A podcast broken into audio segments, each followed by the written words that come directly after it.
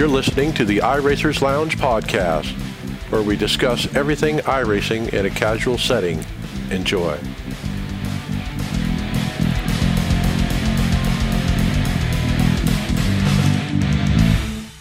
Welcome to the iRacers Lounge. I'm your host, Mike Ellis. iRacers Lounge is a podcast for the iRacer where we talk all things iRacing in a casual setting.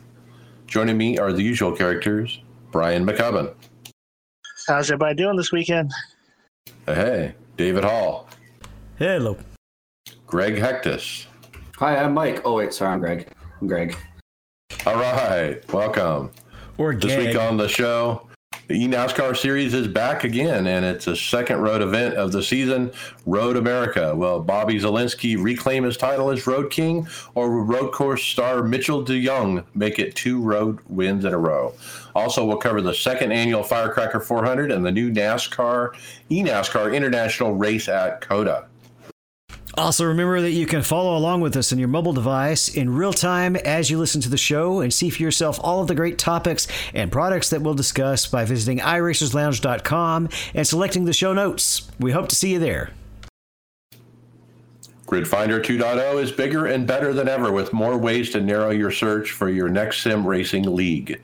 Featuring over 1,000 leagues from over 25 racing sims across every platform, your place on the grid is just a couple clicks away.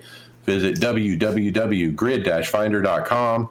It is the home of online sim racing leagues. gridfinder.com.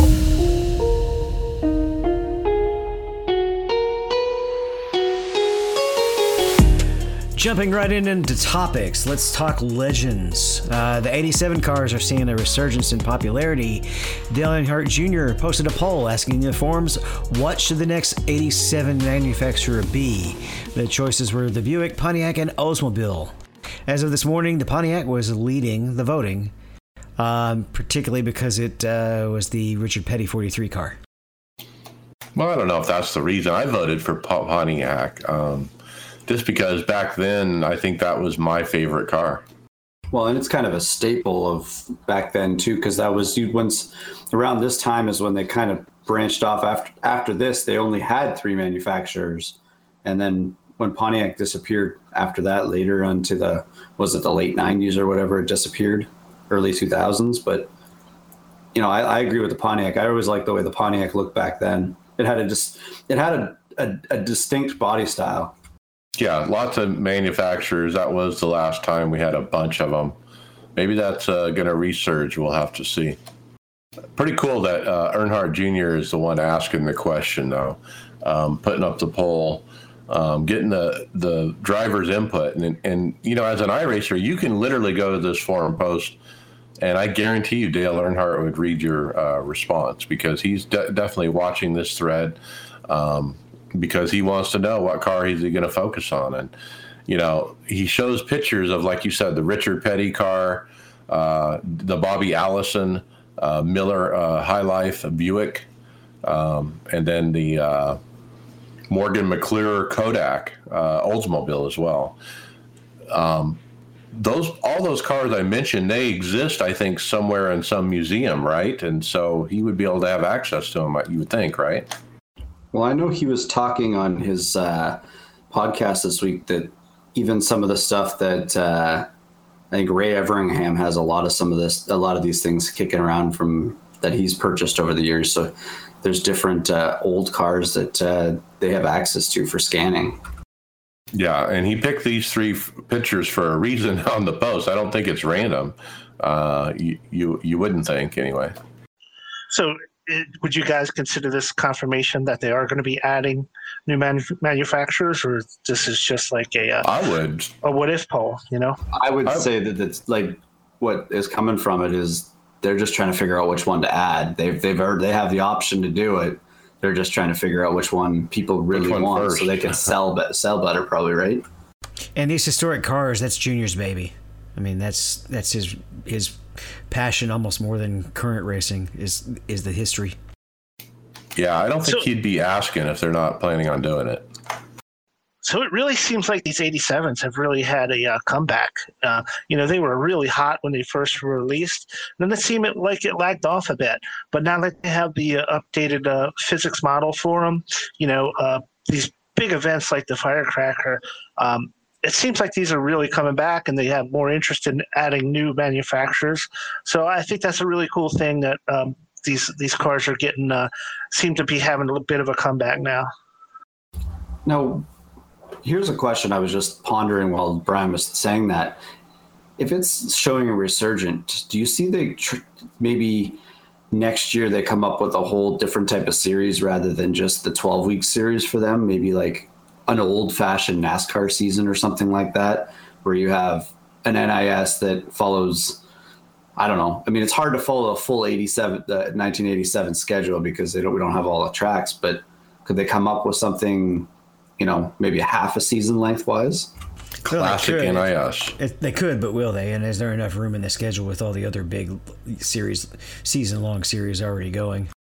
I just wonder if the popularity is also if, it, if it's if it's getting good to drive these things and it's fun, is it taking away from the NIS stuff or these other cars when they see the new next gen coming in and the way it's been performing on iRacing, is it maybe people want the you know car that is hard to drive rather than the pulled down downforce you know hard racing that or well, easy racing i think the answer is obvious to that one i mean drive that next gen in a race and you want to barf you know um, drive that 87 car in a race and you'll you'll know what it's like to kind of wheel a car it's a little bit different I, was thinking the same thing, Mike. After after doing a, a race or two in that uh, next gen car, um, it's, it's complete complete different feel from what these old cars were. So looking were, forward to it. If you were going to host a race, Brian, I bet you probably wouldn't host a next gen. Uh, that would not be my choice of car unless I was racing it with other cars to, to beat it up a little bit, maybe. But um, if you want to learn how to uh, do a hosted sessions. iRacing posted a really good video on their YouTube channel. They go into full detail about the sponsoring and hosting your own um, races. And um, I watched a, a good bit of it, and it really goes into detail about how to set these things up, you know, what to expect. Um, I, I've only hosted one race before personally, and uh, it would have been a, so much easier, and I would have done better, I think, if I had read uh, watched this video beforehand. And you don't really have to necessarily watch the entire video. They do have it broken down into chapters and categories and whatnot. So if you're looking for a particular issue, like uh, you know, how do you do weather, you know, you can jump right to that section in the video and see it. Now, does this seem like it's a little, a little late? Like, not. I mean, it's good to have now that we have it, but it seems like these take so long for them to bring them out it's it, it, it seems like a no-brainer or something that they should have done a while ago. Well, or maybe it's intuitive enough that they don't even need a how-to video. Huh. right. This is a long video too. It's like 22 minutes, so it's a it's not like a, a minute or two. You know, it, it's a it's a pretty in, inclusive video.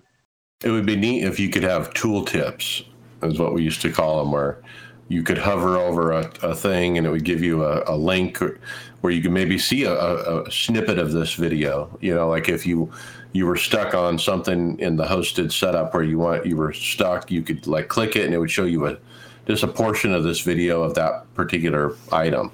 I mean, that would be cool if it was integrated. That or that if they put it in if, the, the video like I, am guessing this, this you can only find this on the YouTube page or in specific spots on the website. It's not like it's right at the top of when you went to when you create a hosting thing. There's probably not a link saying here, come watch this if you want to learn before you kind of create your host, right? No, I don't think so. That's what I'm saying. Is uh, let's integrate it. That'd be cool. All right. Speaking of videos, another one that got uh, released this week and I was thinking, is this a re-release? It kind of is. Um, I, I, think they put out something like this three, four weeks ago, maybe. And uh, and they re-released it. I did check the date to make sure, but it's a 2021 season three build update, basically a reminder of all the different content that they put out uh, during season three. Um, and it, it's kind of neat to remind me that of the stuff I kind of forgot about. You know, I'm obviously have been trying the Formula V and doing different things, um, the ne- you know the next gen car and and whatnot, but Nashville. But there are other things that were in the season three build, and so that if you know this video is a good reminder of that. And it doesn't just cover like um, you know the cars and tracks that are new. It goes over some of the um, uh, some of the content as far as upgrading the different uh, physics and stuff like that. Um, some of the road changes as far as as uh, the off track stuff. It goes over all that stuff. Yeah, exactly. Um, I can speak to the road too. There's definitely a lot a lot more leeway at Spa now.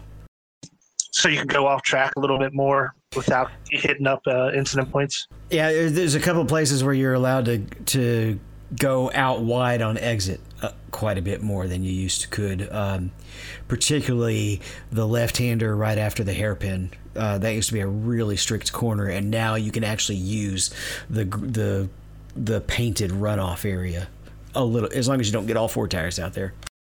It's kind of a neat format. It's like uh, release notes, but in a video format. That's exactly what it is. Yeah, that's a good. That's a really good description, Mike. That's exactly what it's like. Hey, y'all! This book has pictures.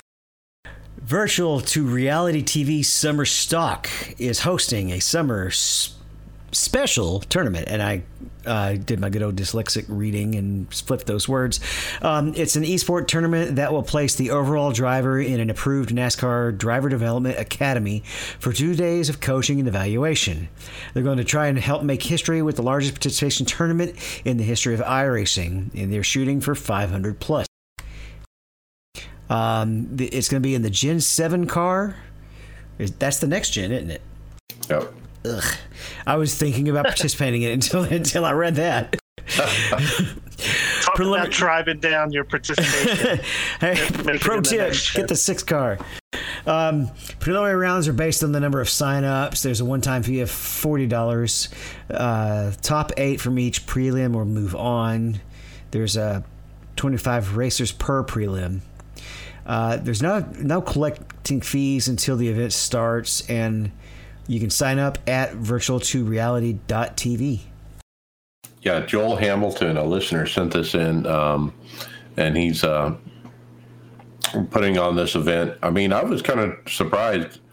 He's shooting for over 500 plus. Now, I think the Firecracker 400, they just did, I think, 400 or so. Um, uh, what a what a task to manage that kind of uh, amount of people uh, to communicate effectively and, and get people in the right place at the right time.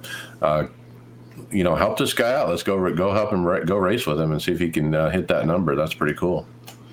What a cool prize, though. I mean, I'm looking this up. It's the BMR, which is the Bill McAnally Racing driving drivers academy so you get to go there for two days and drive a, a stock car and they're going to uh, give you tips and evaluate how you're doing. That's a really cool package uh, prize.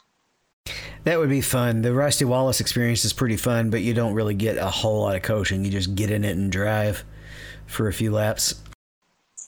So uh there's some strange combos out there in iRacing that are available. And uh, iRacing tweeted out to its members and asked, hey, what's the strangest car track combo you've driven on in iRacing? So some of the responses came back, uh, like uh, the Skip Barbers at Hell, which is a you know, a rallycross track. That would be kind of crazy. The IR01, the uh, jet cars, we like to call it, at the Atlanta Rallycross, and like uh, the 410 uh, wing sprint cars at Le Mans which is just makes no sense at all. So some pretty crazy track uh, car combinations um, out there, and uh, to uh, you know, with iRacing, get the opportunity to do all these crazy uh, combinations and see how it goes. How about the 410 wing sprint at Le Mans? I want to try that because uh, I was just practicing in the uh, in the LMP earlier with with Burgess, and uh, yeah, that would be funny. Wouldn't it? I don't. Would it handle the bumps very well on those long straights? I don't know, man. That'd be with the tight steering, I just that would be really hard to keep straight. Well, with the uh, tire stagger and everything that they have on them, it's those things do not turn right at all. So I don't know how they're going to make a right hand turn on them. Well, can you put the te- the stagger at zero? I get. I don't know. I've never really messed that much with the stagger because nobody would do that in a normal race. But um, I would just lower it as much as you can to try to get it to turn right. I don't know how you'd run the IRO one at or the jet car at Atlanta Rally. That would be the first jump. That thing would break apart. High center. You'd have to you'd have to run invulnerable. One of our fun combos that we actually ran a couple of years ago in one of our our off week races. Well, yeah, that's what I was going to say. Uh, We instead ran- of just dreaming up uh, weird ones, what are ones we've actually done? We did the Pro truck, I think the Pro 4, and the Radical at the Roval. And that was, that was amazing. that was fun. A Radical, we, I took a Radical and drove it right under a truck under in practice, and he landed on all fours and just kept going. Yeah, it's like a ramp. You got to be careful when you're on, especially if uh, there's one wrecked in front of you facing the other way. If you're in the truck, you, you have a ramp to go off of. I think uh, running that one one guy, he always hosts uh, strange combinations and hosted um, on certain nights. And the ones that stick out to me are the Radical at Darlington, um, and you literally race on the apron because that's the fastest way around, um, and that's just a blast. And then the other fast good one is uh, Michigan with like the um, the Skippy, um, and that one is a blast. And it just made me think that maybe I need to try the Formula V at the at the uh, Michigan or the Formula V at the uh, at the Coke Speedway. I do at some point want to try running the 919, running a whole field of 919s at Daytona, where you just kind of pick and choose where you boost. Daytona Oval. Yeah, Oh. I was gonna say you wouldn't be able to use up the boost there, would you? It, it has passive regen uh, while while accelerating. It doesn't get most of its energy comes under braking, but it also recharges as you're just full rev. Yeah, but I was gonna say you wouldn't be able to use it all in one lap, would you? I guess you could drain it real quickly. Um, I I don't know. I'd want to try and see. You'd be exiting the corner like there's like three or four corners. I don't even think the boost would benefit you at all getting using it at all. Well, you could crank that seventh gear up really tall and um, get it to the point where the boost would actually push you past what you might call terminal velocity. Just just to complete a pass, it, it would be an interesting, funny combo for sure.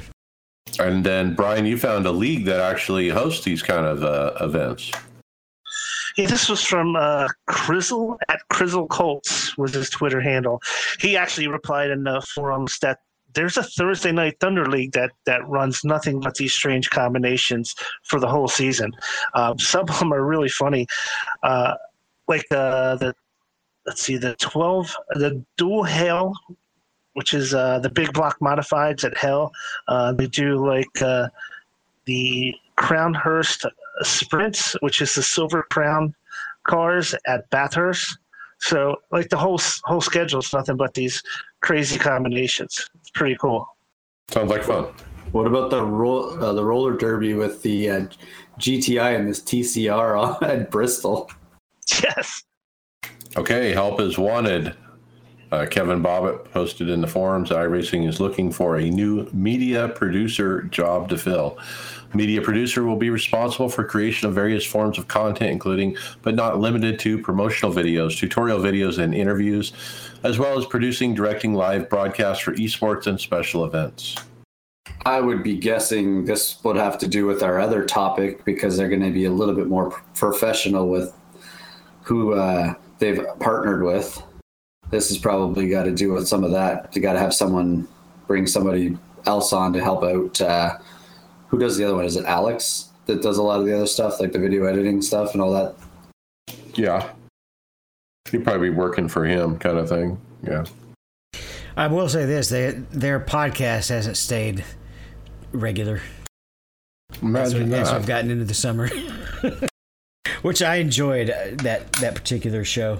Um, hearing straight directly from them, but they uh, they didn't really come out with this release. So they're busy. They got they got day jobs. I'll let them do their jobs. We'll do the podcasting. Okay. That's right. Stay in your lane, guys. Next thing you know, they'll let me be handling uh, pro- protests. I was oh no no no no no no. Yeah but how do you fi- how do you work on one of your own? Is that conflict of interest? Because those would go like, to somebody else obviously I was gonna say that's like fifty percent of the ones that get a week. That reminds me I've got one to send in from the NIS race. Oh god. Backlog. I was on the inside but someone dove under me. No this one was somebody doing uh, some shady stuff on a restart uh, or the start not lining up properly. Anyway is it we'll my turn? Patch that. We'll have to patch that. Uh, it would be that would be a nice patch if they could make everybody stay in line till the till the start finish line. Because if if you do if you pull that in in a real NASCAR race, they they send you through the pits. But speaking of patches, great toss. Um, we have some patch two season three release notes. They fixed an issue with test drive. Um, the car selection was empty when creating a test drive from a hostess session that included multiple cars. Uh, they fixed another issue with the iRacing UI that was sometimes throwing an error regarding failure to initialize. We got an issue with leagues, viewing announcement tabs. They worked on that. Some stuff with league standings, league points, and team racing registration will now correctly report an error if the person is registering a team with themselves as a declared driver and they have already registered on a different team. Uh, a lot of stuff work working with uh, rendering at, at some of the several different tracks, some visual effects, cameras, new admin commands. You can close and open the pits now. That's cool. During green flag. It's like set up for a uh, stage like NASCAR does. They close the pits and mm-hmm. they, they, throw a yellow for this the stage. Oh, we got to get our our buddy Jeff to work with that. He's gonna he's gonna admin some of those into the races. He'll mess us up bad with that. I, I tried to talk him into doing uh using that the uh, caution thing that the majors guys use for Road America, but he doesn't want to do a caution. Like uh, I think he's gonna be gun shy for a while about adding anything else in.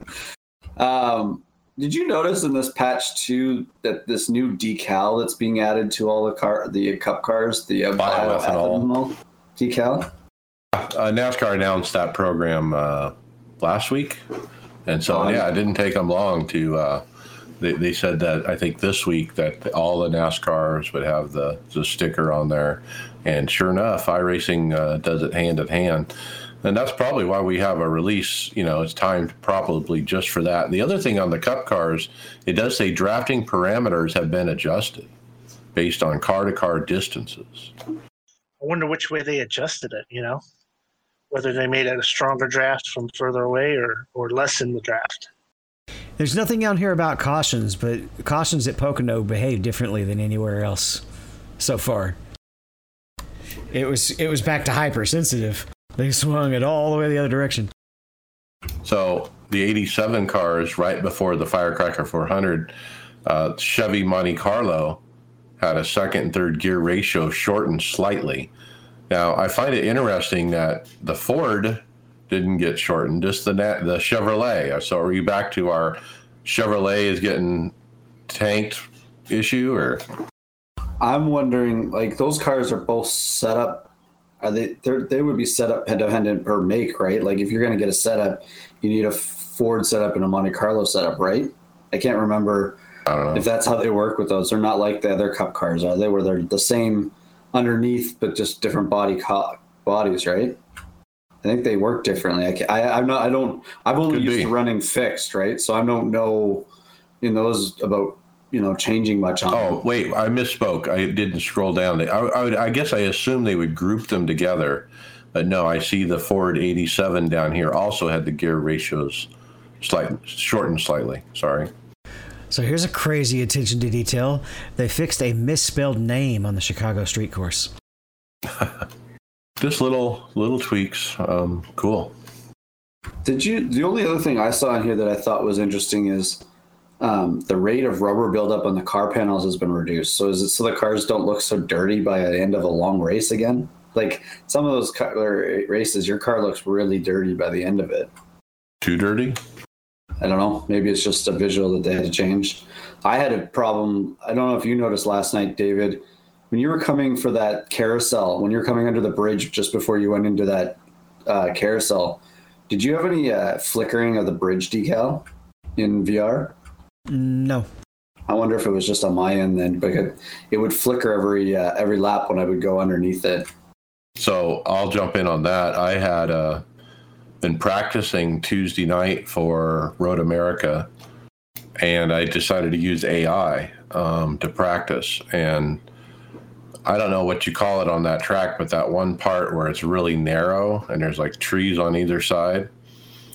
Um, every time I went through that part of the track, my uh, sim would uh, skip really bad and like almost freeze up for a moment, and then it would catch up, and it was unraceable. I couldn't do it, and so I ended up having to get out of AI and go practice by myself in a session. Now, when I ran into the NIS race, I had no such problem.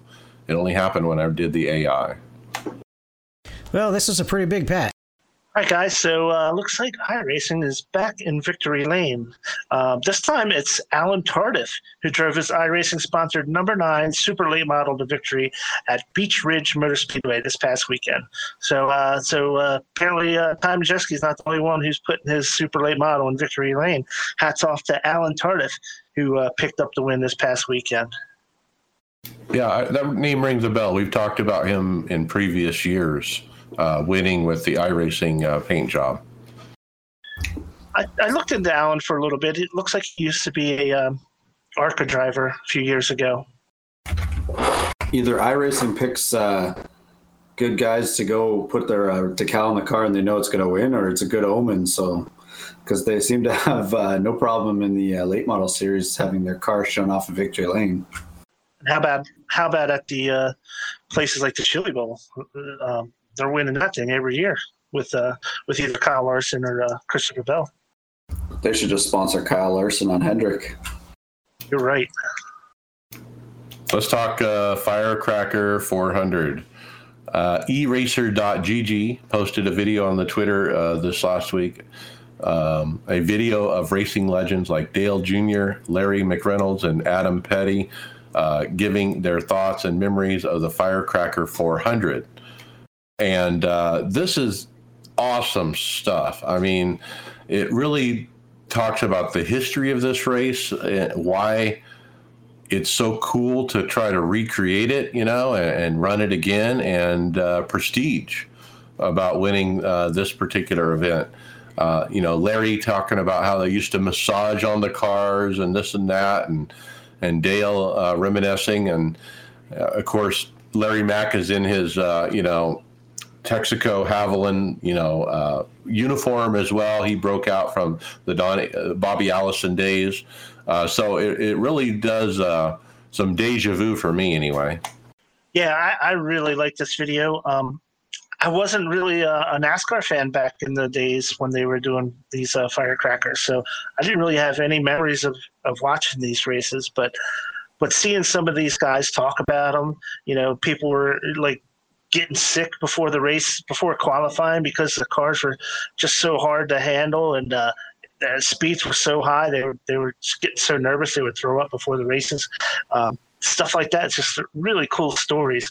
Um, Larry Mack was talking about, you know, like beating the spoilers down in the back, you know, stuff like that. You can't do that nowadays at all. But uh, it was such a different sport back then, and and it, it's it's such a great history that it really makes people like me who, didn't watch it back then really want to investigate it more and learn all these stories about these guys who were just you know they were just outlaws back in the day you know? Nostalgia you know that's what it's all about. And you know dale with his lost speedways show and and him doing the 87 cars and this event and everything. Now i did say adam petty. I meant to say kyle petty actually. Uh, Doug Richert was actually part of this uh, video as well, and he was a crew chief back then uh, as well. Is this event over now? Yeah, or, we'll talk about the okay, winner was, here uh, was, coming up, actually. Okay, I was going to say, I thought I saw the June 30th. I, I never got a chance to watch it, but I thought I saw that. In that fact, uh, I'm going to jump ahead. Let's cover that now. Um, we have it down here a little bit farther. Um, but before we talk about the winner, I also want to point out that Racer.com did a feature article about the uh, e uh, Eraser Erasers Firecracker 400 and a fascinating insight into some of the you know what goes on in the background of planning this race between uh, Kligerman and Landon Cassill um, and their team. They have quite a team behind them. Um, one of the uh, let me find this part of the article. I want to read it real quick.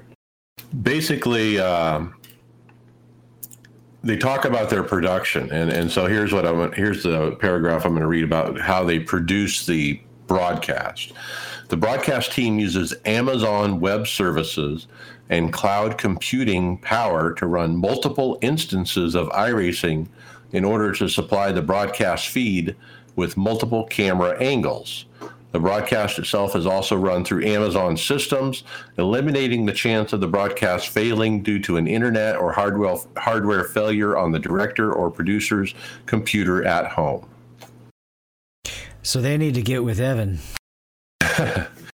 it's fascinating the way they're doing it. Um, you know, to use uh, you know a uh, virtual computer basically or a virtual desktop, run iRacing on it, have four or five of them, and then you have those set at different cameras, and then somehow you're feeding those into a different virtual desktop where you're mixing them together. I mean, it's fascinating the way their technology uh, they're doing it in the background.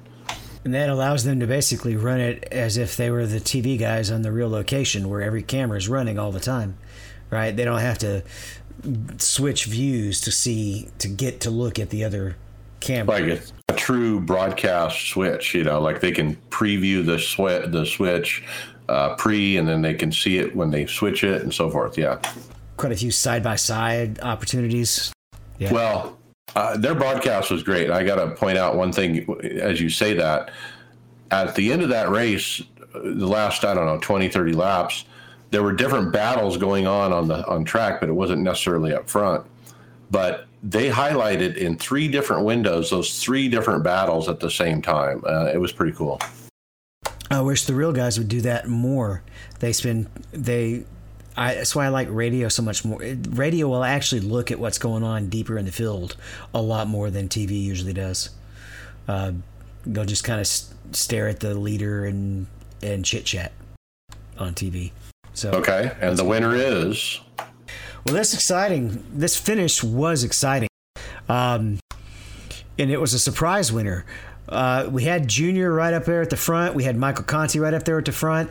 Conti uh, tried to throw a late block and it didn't work so well. And uh, in the end, Michael Cosney Jr. survives as the surprise winner of this Firecracker 400. Um, there was a last lap wreck that took out everybody else, like I just said. I'm reading the text again. And the last two turns, he rolled home with that $12,500 purse. Nice payday. And Dale Earnhardt Jr. finished third, and a lot of people were picking him to win this race, and uh, that would have been kind of a, a fairy book uh, story, so to speak, to have him win it. But he was uh, right there, third. I mean, uh, you know, tw- two car lengths away from winning it. But uh, all, a bunch of those guys in the top five uh, wrecked out right there at the end. Now, when I started watching this near the end of the race, and I looked at the running list. I thought it was a Coke race. I mean, 90% of the drivers in there are, are, current Coke drivers. I mean, they definitely were trying to win this thing and uh, provided some really stiff competition, obviously. Well, there's a reason they're in the Coke series. They're fast. They're good. So uh, here's interesting. Michael uh, Kossi Jr. He's uh, won the race. Uh, they mentioned on the show from Hagerstown, Maryland. I happen to be camping in Hagerstown, Maryland right now. Oh wow! It's a small world, right? Yeah, I, I was listening to that replay, and I was like, "Man, that's where I'm at right now. It's cool." David, I think it's time for you to be a partner. Yeah, Dave, why don't you tell us about? Oh, we're jumping back up. We're jumping back up on the script, aren't we? Like and I'm sitting. Well, when we jump off the script, it throws things off. All right. Um, Greg Greg hinted to this earlier. And I'm, I'm having to scroll back up on the script because we jumped out of order. Adam Stern formally announced that NASCAR is expanding their relationship with iRacing, which goes from being a licensing partner to now the official simulation partner of the NASCAR sanctioning body. The deal serves to elevate the decade plus licensing relationship to an official partner status as the two organizations work closer than ever before to promote the various eNASCAR series, while also collaborating around the number of innovations initiatives which have far reaching implications for the future of NASCAR, including a design of the new proposed NASCAR racetracks, collaboration and technical support on all the next car or NAS, next car, NASCAR next gen race car projects, the creation of the sim racing oriented content for national digital media channels, and the use of iRacing as a training tool for NASCAR's Drive for Diversity class. And we saw a little bit that a little bit of that in one of the items that Greg's going to cover a little bit later as well.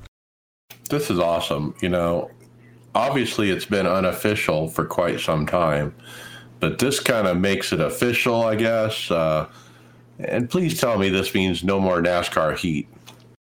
Well, we can tell you NASCAR Heat, the name won't be there, but there's going to still be a game. I just think what you're talking about, Mike, is you don't want it to be on the side of the cars or anything is the official thing of NASCAR, and that's what it should be getting rid of. I don't see that happening. It could, it still could be, but I, I would say that the iRacing symbol might be on all cars come next year.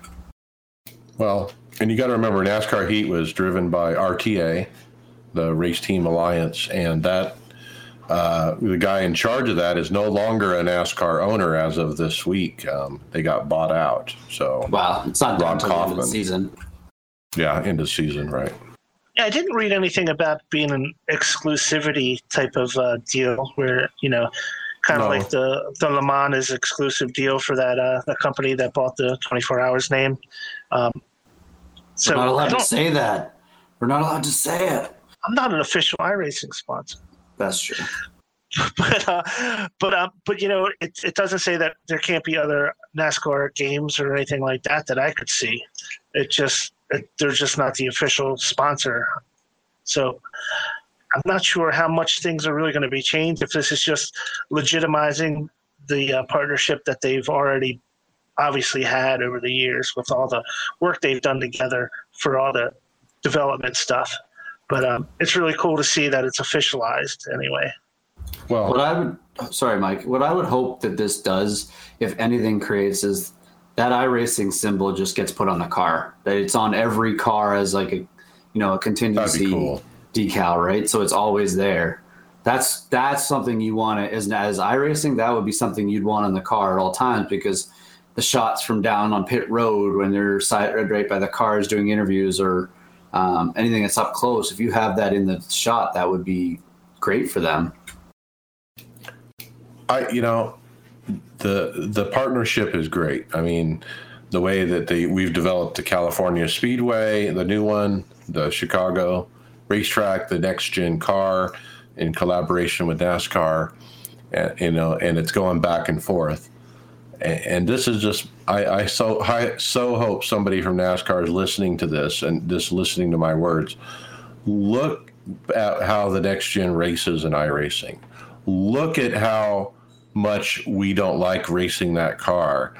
It's crap. We need more horsepower, um, less downforce. And this is the opportunity for NASCAR to learn that before the car gets released. I mean, it's only summer. You're not going to run the car till next year. Trial it in iRacing. Look at the uh, races going on every week and see what's happening and see what's going wrong and fix it before it's too late. That's my call out to NASCAR. Um, I've tweeted this thought directly to um, Tim Clark, who's a VP over there. I hope he read it, but man, they, they need to look at this. Um, you know, I'm, I'm, afraid they're going down a deep hole. And it's not just sim racers that feel this way. It's the it's the real racers themselves. I mean, we pretty much believe that the current package in the current car is why Clint Bowyer left. Not Clint Bowyer, uh, Carl oh. Edwards, right? Um, and several of the the shows that we listen to early in the week are saying the exact same thing we're saying it's it's no fun if you don't have to slow the car down. You can't have passing if you don't have to slow the car down. It's just it's crap racing and it, it ultimately leads to more danger because the reason we have the wrecks that we have in Daytona is because they're all right next to each other the whole race instead of instead of being able to spread out some. All right. What they what they need to do whatever whatever happened at Nashville, the way that race went is what they need to hope the next gen car provides at all tracks racing or the way Atlanta runs where you're losing you lose time over a run. Two seconds. You know you're there's got to be tire fall off and that car's got to be hard to drive. That's that's was the best time in nascar was when those cars when you're coming off the corner you're worried that it's going to be loose you got to have the right throttle on it i don't care about this their care they they want better corner speeds I want to see, I got to outbrake somebody going into the corner and make sure I can get out of the corner faster than them. I don't want to be throttling up in the middle and having to slow up because I may be faster in the center because of it. And then once I slow up, I lose three positions because somebody can go by on the outside that has momentum. And it's uh, Nashville had self spins. It's the first time in in in years we actually had self spins on the track, right? Um, yep. What it what it is with the tire fall off is when they have those high corner speeds with the high downforce package, Goodyear can't soften the tire and get tire wear because if they because the speeds are too high in the corners for the tire to hold up. All right, to wrap up the partnership, I'm going to read a quote from uh, the aforementioned uh, VP Tim Clark. He said, "quote NASCAR fans know and love iRacing for their accomplishments in the development of virtual racing series, but what many may not realize is that the company is so much more than just an esports partner." iRacing is a full on technology partner in every sense of the word, and their best in class simulation and engineering capabilities are helping us innovate across multiple layers of our business, whether that be in designing new racetracks, developing new race cars, creating compelling digital content, or providing a virtual training, gar- training ground for the next generation of NASCAR stars that's cool. I, I, really like that they want to use this as a training tool for future stars. Um, like uh, you know they when William Byron he started getting big in the NASCAR and his name was growing. That was the one thing you would always hear about him. That you know he came from iRacing. That you know it was something that he used quite a bit compared to some of the drivers from uh, other generations. And uh, the fact that they're looking to repeat that success of uh, these drivers learning in iRacing before they you know before they get big and in stock car racing. It's a really cool testament to how well the sport or this uh, this uh, sim translates to real racing. All right, guys. Um, so there's a really cool uh, Facebook page called Everything iRacing, and uh, John G. Anderson posted on that site that he thinks that iRacing needs an iRacing mobile app. So uh, I know that um, I have that uh, I have the one, uh, the iSchedule app that uh, we had talked about on the show a few months ago. It works really well. But um, do you guys think an iRacing app could be better integrated into the sim? Maybe that uh, you can schedule schedule future races better and uh, even sign up for them maybe on a mobile app. Yeah, I think that would be a big that would be the big thing that iRacing can do that that iSchedule doesn't do. Is actually you can sign up for stuff early on your phone or, and uh, just jump right into the computer. Right. I'm not always in my office, and you guys know that before the race. I'm doing other stuff. I'm doing stuff for my wife and my family. I'm doing other things in my house, the yard. And uh, the last thing I need to do is go into my office and, and go register for a race. So I use remote control software from my phone to the computer as an, a, a workaround. But man, if there was an app yeah, I want an app. I mean, how everyone has an app. Why doesn't you know iRacing? So, you know, uh, turn those guys loose on it and just you know make it as simple. Like uh, let's sign up for a race to start with. Then you know make it where we can look up stats and then add to it. You know. We have to we have to add a feature though that uh, that uh, shoots, sends you reminders to practice. No, that's what I was gonna say. Most of us sign up for the events and go in and practice. So that's why we're in on time. Mike just signs up for the events to just race them. Yeah. So like we, we go straight into a practice. Mike's Mike doesn't come in until afterwards.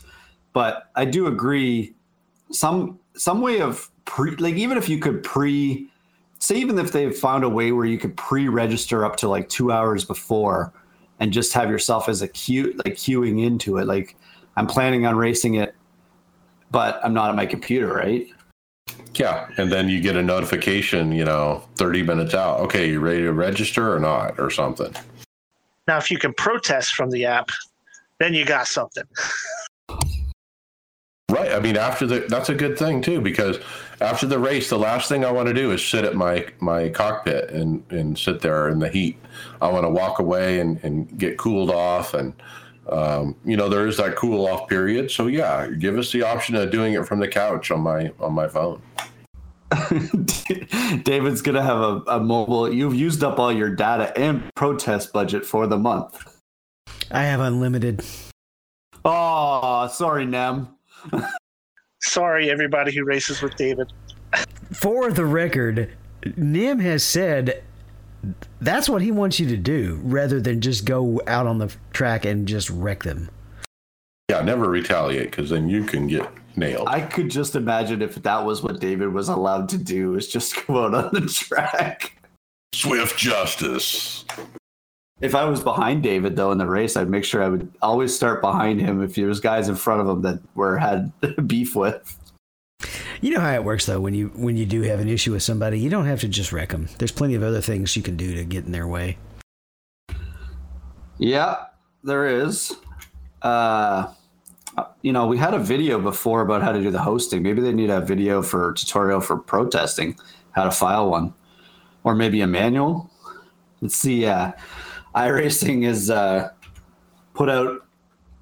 These these seem to come really slow, but they've uh, put out another manual on the PDF file uh, for the NASCAR Cup Series Gen Six car, the Mustang, the Toyota, and the Camry.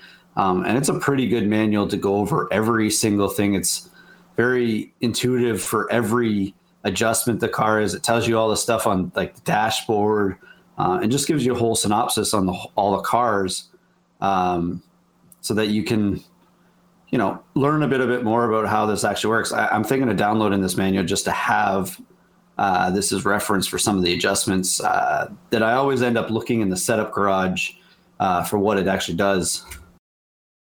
Yeah, this lists like everything that's in the setups that you can adjust and what the definition is and what it does and all that. So if you're in there looking at how to change the setup and you're, you know, don't have a clue, man, this will tell you.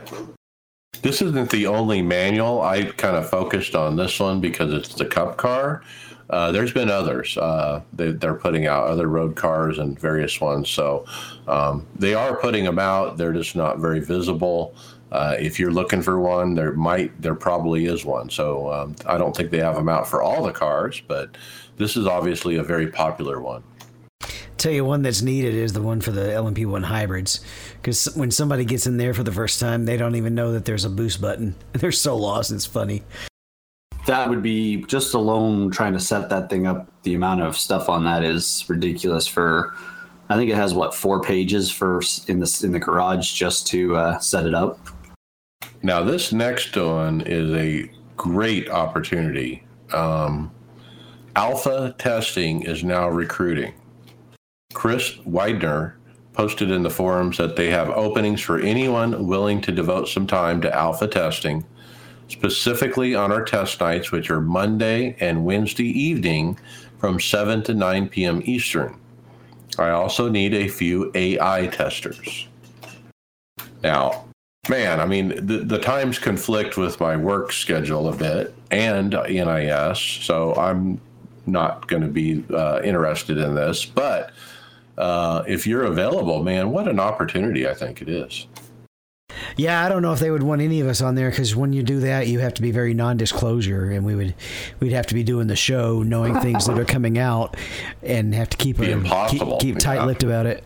There'd be no way we could do that. Yeah. Um, But if I was, you know, if I wasn't on a podcast and and I had those times available, I would sign up for this because I just think it'd be cool. You know, they they'd give you a task to do. Hey, we want you to try this car at this track and and see what you know if it works, or we're, we're trying something new, or we want you to do this set, or you know whatever they are they want you to test. And it, it's kind of neat. To, you know, you go into the the night not knowing what you're going to be working on, and they give you something to do, and then you do it.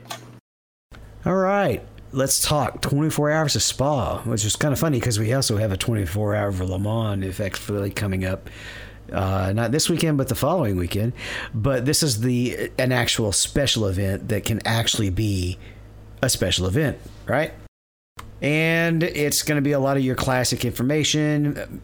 Ooh minimum driver requirements. You got to have at least a 1.25 ki rating and a c license. That's new. Wow yeah, they never had uh, iRace uh, restrictions like that, did they? I've never seen an I rating restriction ever before yeah. in iRacing. That yeah. has to be just a, a, license restriction. That's the only thing I've ever seen. Yeah, that is brand new. Interesting. Um, it's at the circuit the 24 Du Mans. Wait, that's not right. Try again. That's not right. It says Du Mans on here, but that's not right. I'm looking. I've got the wrong forum post loaded. That's pretty funny. Uh, yeah, I'm on a roll today. I'm gonna have to protest myself. iRacing bad, presents bad the 24 hours of Spa powered by Heusinkveld. Yeah. Okay, so that's why there was a uh, the the the 1.25 k I rating is for the Le Mans, not the Spa. I had the wrong thing open. We got four time slots 2200, 7, 12, and 1600 GMT. Um, registration is going to open 60 minutes prior. I'm glad they're doing that. That that seemed to help the last time they did that.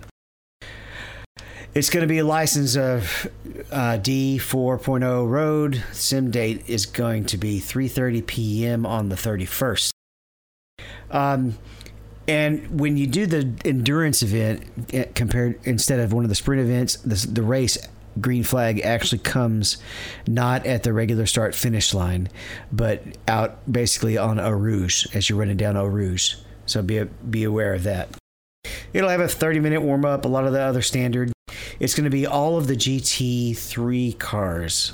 Qualifying is attached. Minimum two drivers. Stop and go limit is 100 incidents and 20 afterwards. Field size 55 and they will balance of power specifically for this event, and that will be announced later. So, I want to make sure I understand this. So, this series, there's a series of 24 hour races. They do an announcement on the Spa race, which is after the Le Mans race. They've never done an announcement of the Le Mans race, but it's still a 24 hour race and it's still happening in the same series that this this race is happening in. No, we, they're just not going to talk about it. I guess. No, this is a different set of cars. This is the special. Oh. This is the special that they do. This is basically like the Rolex and the uh, what other special like how we have NIS has full length events. It's all part of the, that schedule. Yeah, I see. They can't do the Le Mans one. So what they did with the Le Mans series is there's there's an endurance Le Mans series or the European endurance series that used to be six hour races several times every other week. Um, and you could run it usually pretty easy with two drivers, right? Just have them split up two two or three three. Uh, and that was running the European the WEC cars basically. Um, they took that and made every race for this season for season three 24 hours. So last week was Hockenheim 24 hours, and com- coming up is Le Mans, and then Monza and uh, Daytona are still on the schedule too. I'd like to run. Okay, those. but this fall isn't part of that. No. Isn't Circa on there too? The, the, yeah, COTA's on there as COTA's well. 20, on there? 24 hours of COTA. You know, I used to really hate COTA, but I enjoyed it on the stock cars compared to running it in the in the Ferrari. It was weird. Yes, my mic's still working, right? Yep. Trying to see if Brian's still awake. He's probably fall, getting cozy to sleep by all the, the sounds of the, the road, and birds. The road talk. Mike and, uh, and and Brian all uh, Glaze tune out over, once, yeah. the, once we go into the road talk. exactly. Now, I just had a memory. I would, if you ever listen to Dave Moody's show, he would make jokes, or or maybe it was uh, Mike Bagley's. They would make jokes about they want to hear somebody actually have an accident while they're while they're on the phone with them on the, uh, you know, as long as they don't actually get hurt. So w- wouldn't it be funny if while we're doing the podcast, a bear shows up and it just outside uh, Brian's window? that yeah, he waves. no, um, if anybody wants to know, Brian, we can see where Brian is. He's out camping right now in the uh, wilderness. That's why we're talking about it. But uh, are we planning on running this, David? Uh, with uh, spa, Dave, I think I probably yeah. probably what Mercedes. And um, we might have recruited somebody out of the fast track league too, so that we can have a fourth for uh, all of these races. The Elite West guys all have to work. Would it be if you're recruiting out of the fast track? Would it be someone that's been really fast in there? Yeah, he's fast. Sandbagging he's so fast. he's so fast. He doesn't need luck. All right, guys, so we'll move on to our next uh, sort of endurance race. This is from Russell Barnes. Um, he posted in forum that he's going to be hosting a two-hour Le Mans practice race on Saturday, July 3rd at 8.30 p.m. UCT plus one. And I have no idea what that means as far as Eastern Standard Time, but um, but if you're interested, look that up. And uh, they're actually going to stream all the action on his YouTube channel. So uh, this one does have the uh, 125k I rating C class license minimum. Uh, it's uh, of course it's at uh, at Le Mans. Uh, they're running the GTE and LMP2 open setup cars. Uh, 75% fuel limit on the GTE, 100% on LMP2. So uh, the race conditions are actually going to be the same as the 24 hours. On that following week, where um, iRacing will have their uh, their endurance series at Le Mans. That's going to have the GTs pitting about the same time as the LMPs. That'll that'll be interesting. So Brian, if the conversion for that 8:30, uh, it would be 1:30 p.m. Eastern time. Nice. Thanks, Greg.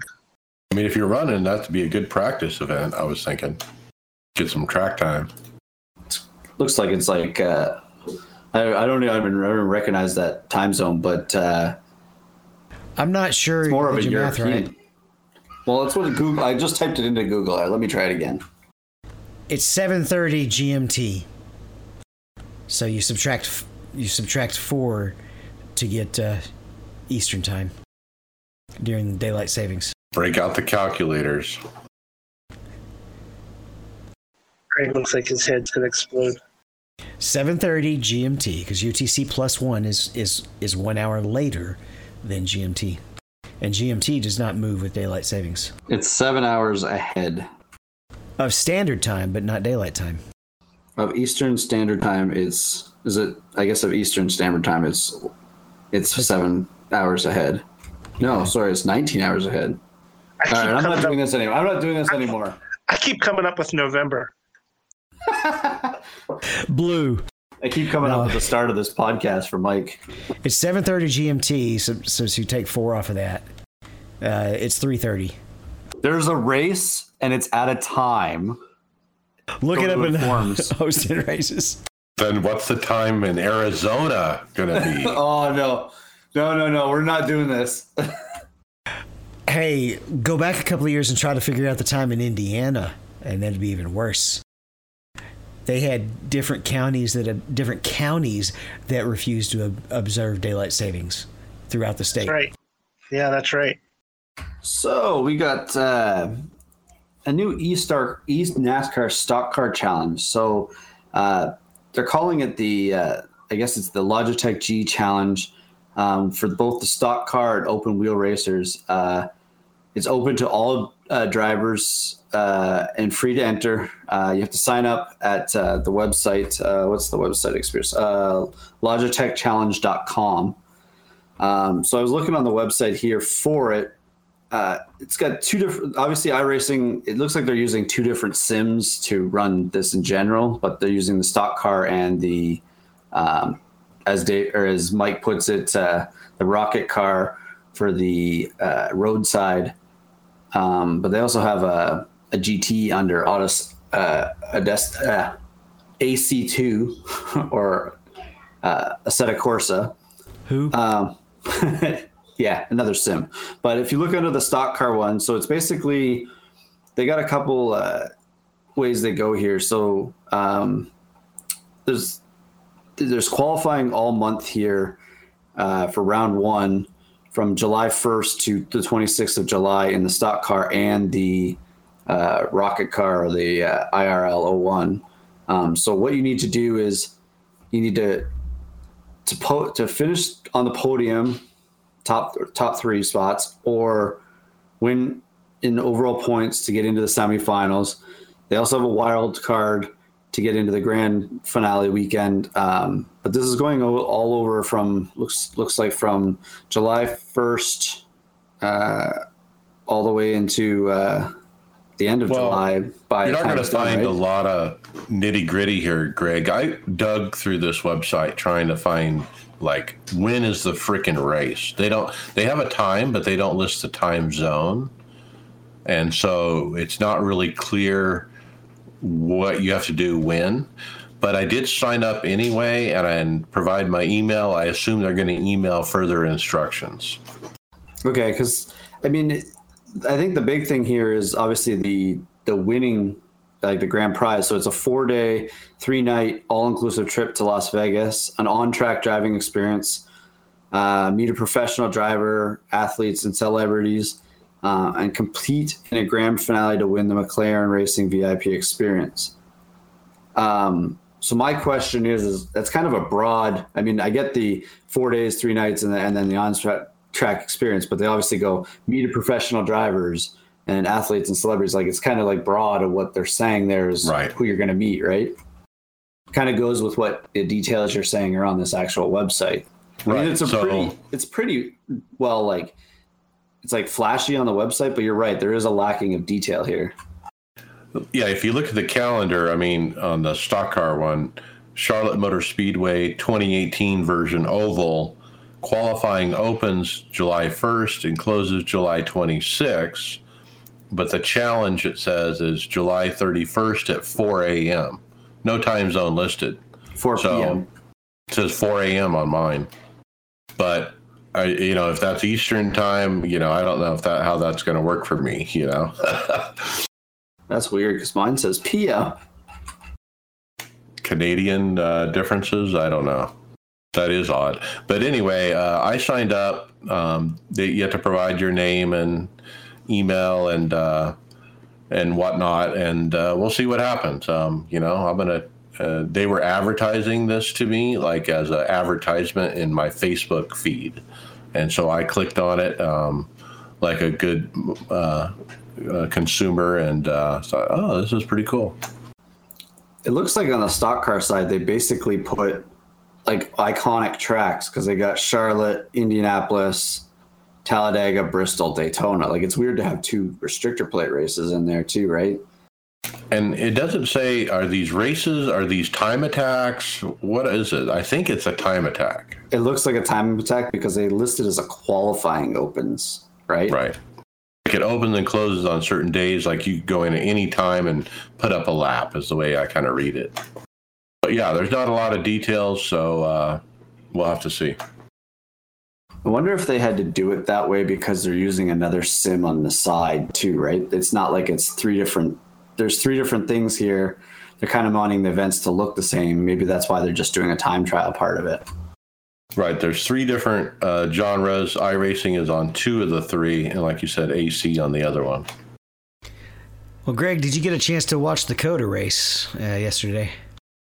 No, but th- it was the uh, round two uh, where I'm going to screw this name up, so I apologize. It's Agustino Cap- Canapino. Yeah. Um, he took the uh, round two win uh, in the Williams esports car. Um, I didn't, like I said, I didn't catch the race, um, but I know that those uh, Xfinity cars are awesome at uh, COTA. Um, did you catch this at all, Mike or David? I actually No, watched the whole race. It was it was very entertaining. As a matter of fact, it was one of the more entertaining road races I've seen. When when you can't use cautions to change up the strategy, right? Uh, one thing I did notice is they had to, they had to have incident limits off because they were using the runoff everywhere.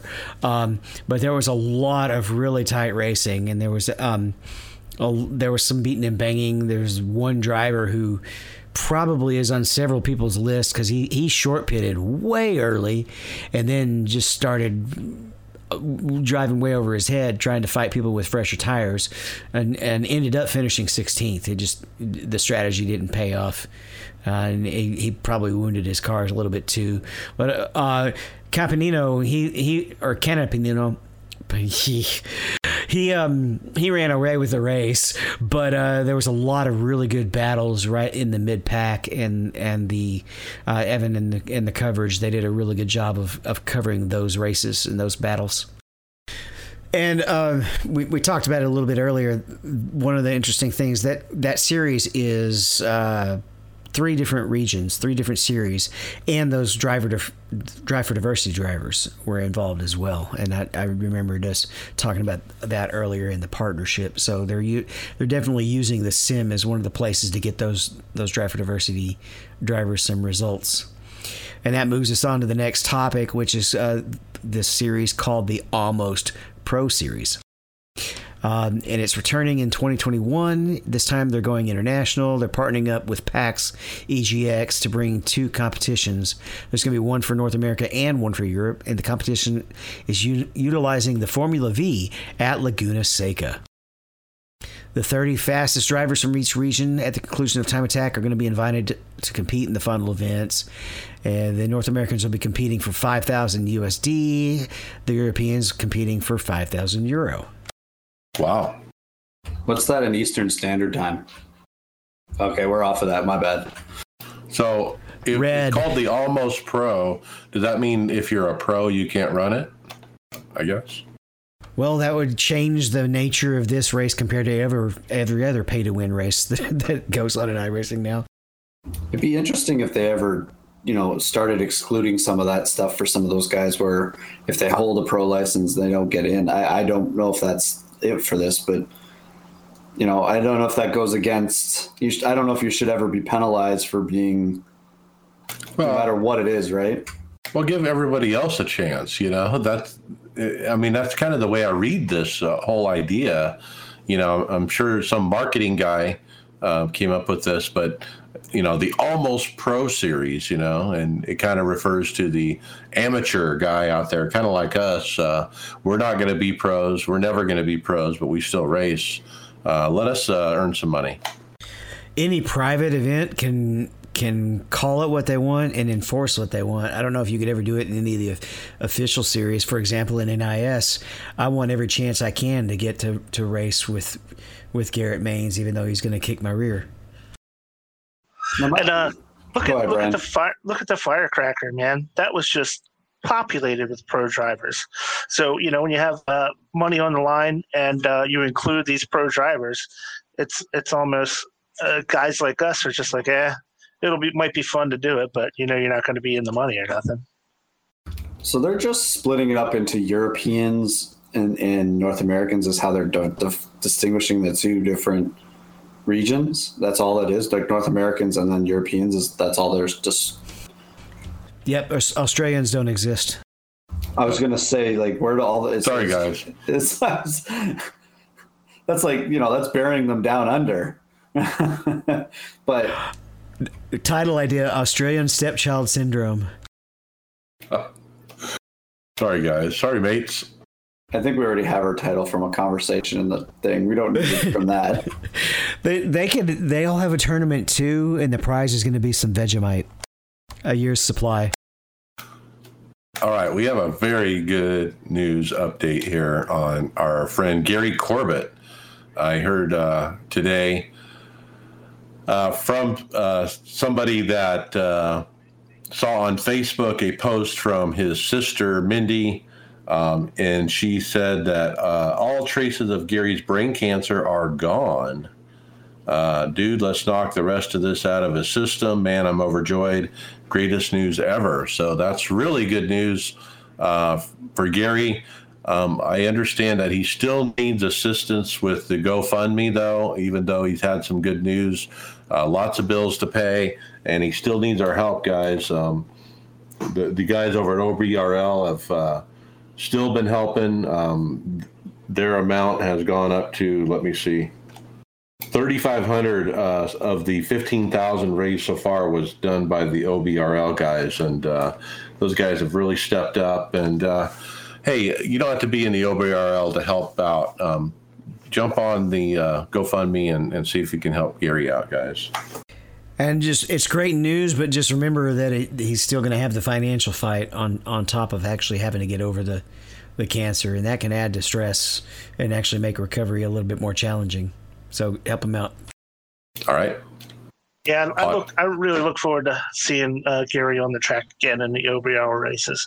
Um, he's a good dude, and I, I can't wait to race with him again. Yeah, good news for sure. Podcast housekeeping notes. Don't forget the Aftermath podcast. Uh, go out and get it. I don't know what they got planned this week. We have our website, iRacersLounge.com. Make sure to check that out for the show notes, guys. Uh, really cool to check that out. You get links, pictures, visuals, videos, everything. Uh, also, Midwest Simulations. We have a coupon code over there, iRacers Lounge, for 10% off your Spotlights Pro, which will uh, give you that visual representation of what's going on around you. Don't forget, we're on the Performance Motorsports Network. Podcast Fantasy League. In a casual setting. Okay, guys. Uh, first of all, uh, don't pay any attention to the names on the, the list. That is actually that is not the standings. The standings that's the that's the results from Pocono. That's not the overall standings. Is that So I'm from gonna- What a comeback, Steve. I was going to say Steve Llewellyn jumped up a whole bunch of spots. So um, I'm going to go over the standings. I know you guys can't see it. I'll update that after uh, after the show's over. But uh, as of right now, uh, first place is Oh Baby 44, and I think uh, that's a new leader. Um, Res Dogs in second, Justin Times ninth. Uh, let's see, Frozen Cactus seventh place. So good job, Greg. You're in top I won the seven now. weekend. I, I took I took the overall from both races. Nice. So uh, Greg, Greg's making some moves here. Uh, Jedi McFly, uh, Chris Scales is in uh, eighth. Tony Groves is in ninth. Uh, let's see. Man, where did where did you go, uh, Mike? 24th or something. Oh boy. Okay. So yeah, Mike's uh, 24th. Um, I'm in 29th, pulling up the rear as usual. Uh, uh, Tyler's uh, jumping jumping up. He's in 21st, so he's making a little bit of a move. Adam Josselyn's in 20th. Uh, Tony Rochette's in 19th. So uh, still got a few good races left. Um, it was uh, I hope everybody made their changes at Pocono. It's kind of weird having you know two races in the same weekend where you got to make changes on the fly like that. And sorry for everybody who had uh, Kyle Larson in that first race with that flat I tire. That did. was crazy. I did I too. still won it, and I still won it, and I had him. Is that crazy or what? So I Groves. Yeah, I he had was actually turned- 24th at the first race, but second in the second race. And I I, had actually flipped the channel as after the white flag came out, it, and then came back and saw Alex being interviewed, and I was like, "Huh?" And I think uh, the funnier thing was is what two weeks in a row now I've wrote. Isn't it funny that Credit One is uh, sponsoring the last lap, watching Larson uh, having to now come down and take a win, but they're not sponsoring his car anymore, and and then all of a sudden it blew, he blew the tire coming out of the turn two there, and I was like, oh, did I jinx him? But uh, no, that was that was an unfortunate event there. There was probably a bunch of guys that had him for the win, him for the team part, him for the top Chevy finish. Like that's that was a whole bunch of points that just went down for everybody in one lap. and he still came back to finish second and, on Sunday and had to start in the rear of the field. The other thing that I I kind of lost on Sunday is I accidentally left uh, Kyle Busch in my garage for the third third round or the I third uh, stage. I had Kyle Busch and I was going to take him out after stage two, but I wasn't near my computer at the time, so I just let it ride. And uh, you know, he looked terrible.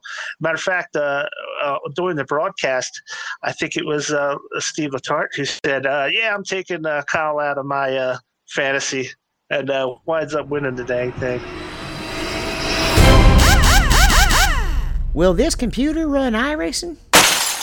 Not now. All right, let's talk some hardware. Mike, we got another familiar story. Yeah, this one sticks in my craw a little bit, but it does provide me a little validation of my wheel problems. Uh, Z28 Gaming, he uh, has a YouTube video up on his channel chronicle uh, chronicling chronicling his experience with his Fanatec DD2 wheelbase basically he had the same problem I do where he could not get the wheel off.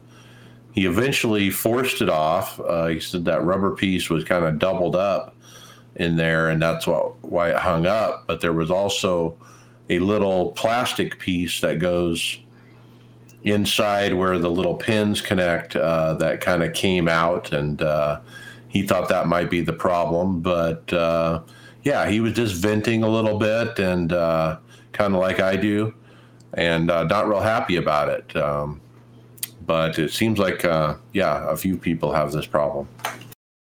Well, uh, hopefully he has better luck with their customer service than I have with uh, the pedals. We'll see. Moving on to the next topic SimForge updates. The, the Mark 1s are now going to be coming with a plug and play integrated electronics board. It's going to have 24 bit res for the brake pedal and 16 bit res for the accelerator and clutch. And it's just a cute little circuit board with a plastic cover top that you plug everything into. Yeah, updated electronics on some really nice pedals. They also uh, pointed out they would want to thank Barry Rowland for his valuable feedback, which w- has led to the upgrades on this uh, Mark One's uh, pedals. So Barry out there uh, showing them how to do it, right? I don't think you know we talk a lot of the hardware, but we don't really have the garage like he does. He really, really, I don't think there's anybody. He probably is the number one source, right?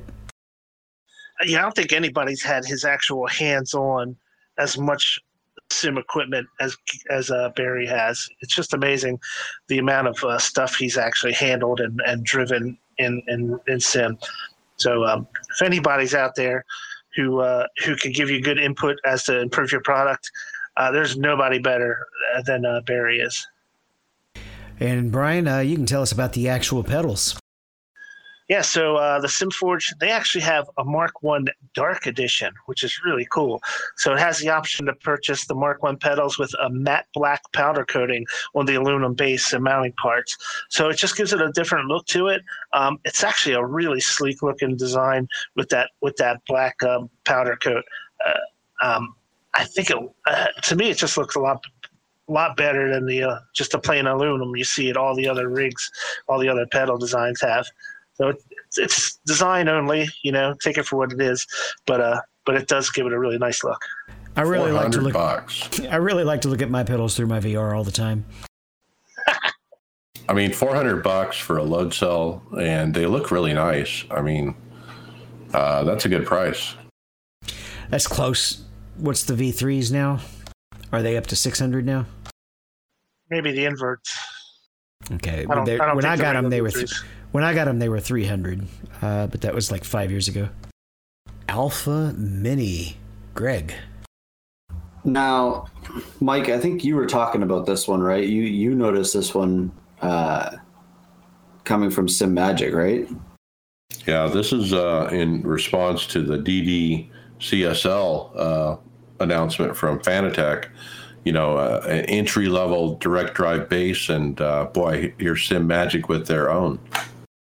So I'm just going to the website here. I guess it's this alpha one on the website. Um, I'm not sure how this compares. I haven't looked uh, to uh, what Fanatec's thing is, but I'm thinking in most of these aspects, it seems to be a lot better than the the, the numbers are a little bit better than the Fanatec one, right? With like the the fifth, the 15 nanomutants, to, uh, 15 nanom, Newton meters. It's, Newton it's meters. 10, there we go. 10, 10 Newton meters, right? For the Alpha Mini. Is it different? Okay, maybe the website has they don't have the Yeah, actual. yeah, I have that- the alpha on here. Maybe it's that right. alpha mini is I didn't see the Alpha Mini on the website either. Um, Okay, my bad the for Alpha that Mini one. is a 10 newton meter servo, but still, um, you have to get you have to buy the DDCSL with the uh, with the additional power supply just to get eight nanometers from the new uh, from the new Fan- Fanatec one. So uh, this one's a little bit stronger, and at five hundred dollars, you know, it's pretty much priced the same after you do buy that upgrade.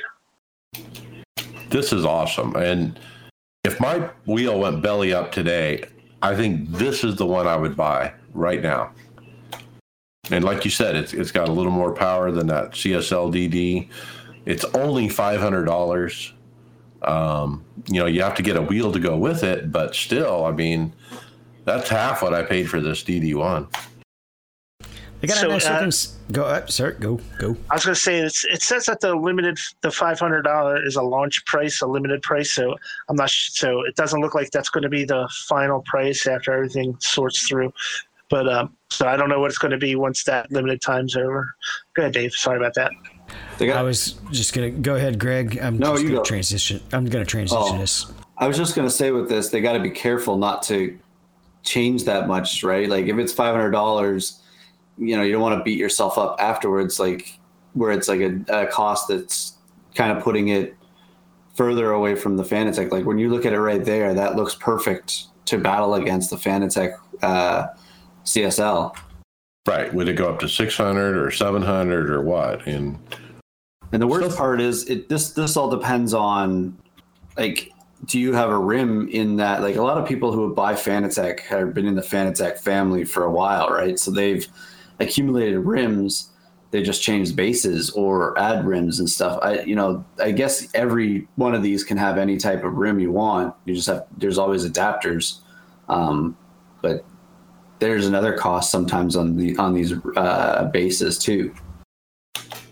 So that's not the only thing they announced uh, this week.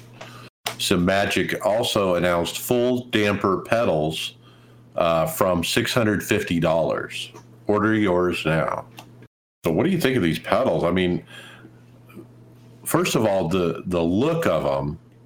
You know, I really like the look with the base plate, uh, the chrome. You know, uprights, the the pedal. Uh, plates themselves uh, they got a lot of you know they're not smooth they got some dimples on them so to speak and then the yellow you know uh, hardware behind them uh, I just they just pop they look good Yeah, and the that brake is actually hydraulic. Yeah, I was just going to say that it's kind of a hydraulic.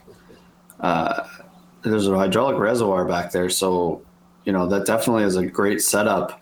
Um, and even with like what you're talking about with that plate, uh, Mike, there's a lot of adjustability with that plate that it comes with uh, to moving them from di- to different spots. I'm guessing if you want to take this plate and invert it, you can. Um, It, I think it does need a few more holes. Um, I don't think you. It looks to me like it'd be really hard to get the brake further over to the left if you want.